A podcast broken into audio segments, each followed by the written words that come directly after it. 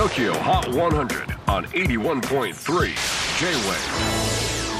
クリス・ペプラーです。 J-Wave ポッドキャスティング Tokyo Hot 100、ここでは今週チャートにしている曲の中からおすすめの1曲をチェックしていきます。今日ピックアップするのは今週64位初登場 Jorja Smith Addicted。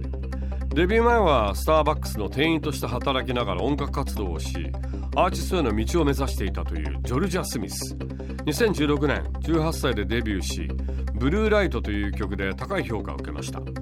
そして2年後2018年にリリースしたデビューアルバムロスト&ファウンドで世界的に大ブレイク、グラミー賞では新人賞にもノミネートされました。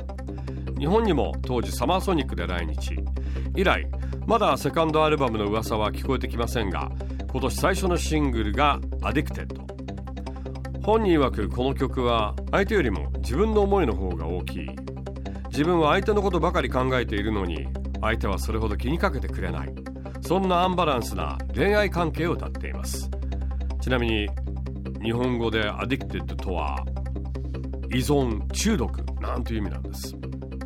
Tokyo Hot 100 number 64 on the latest countdown Jorja Smith Addicted。J-Wave Podcasting Tokyo Hot 100.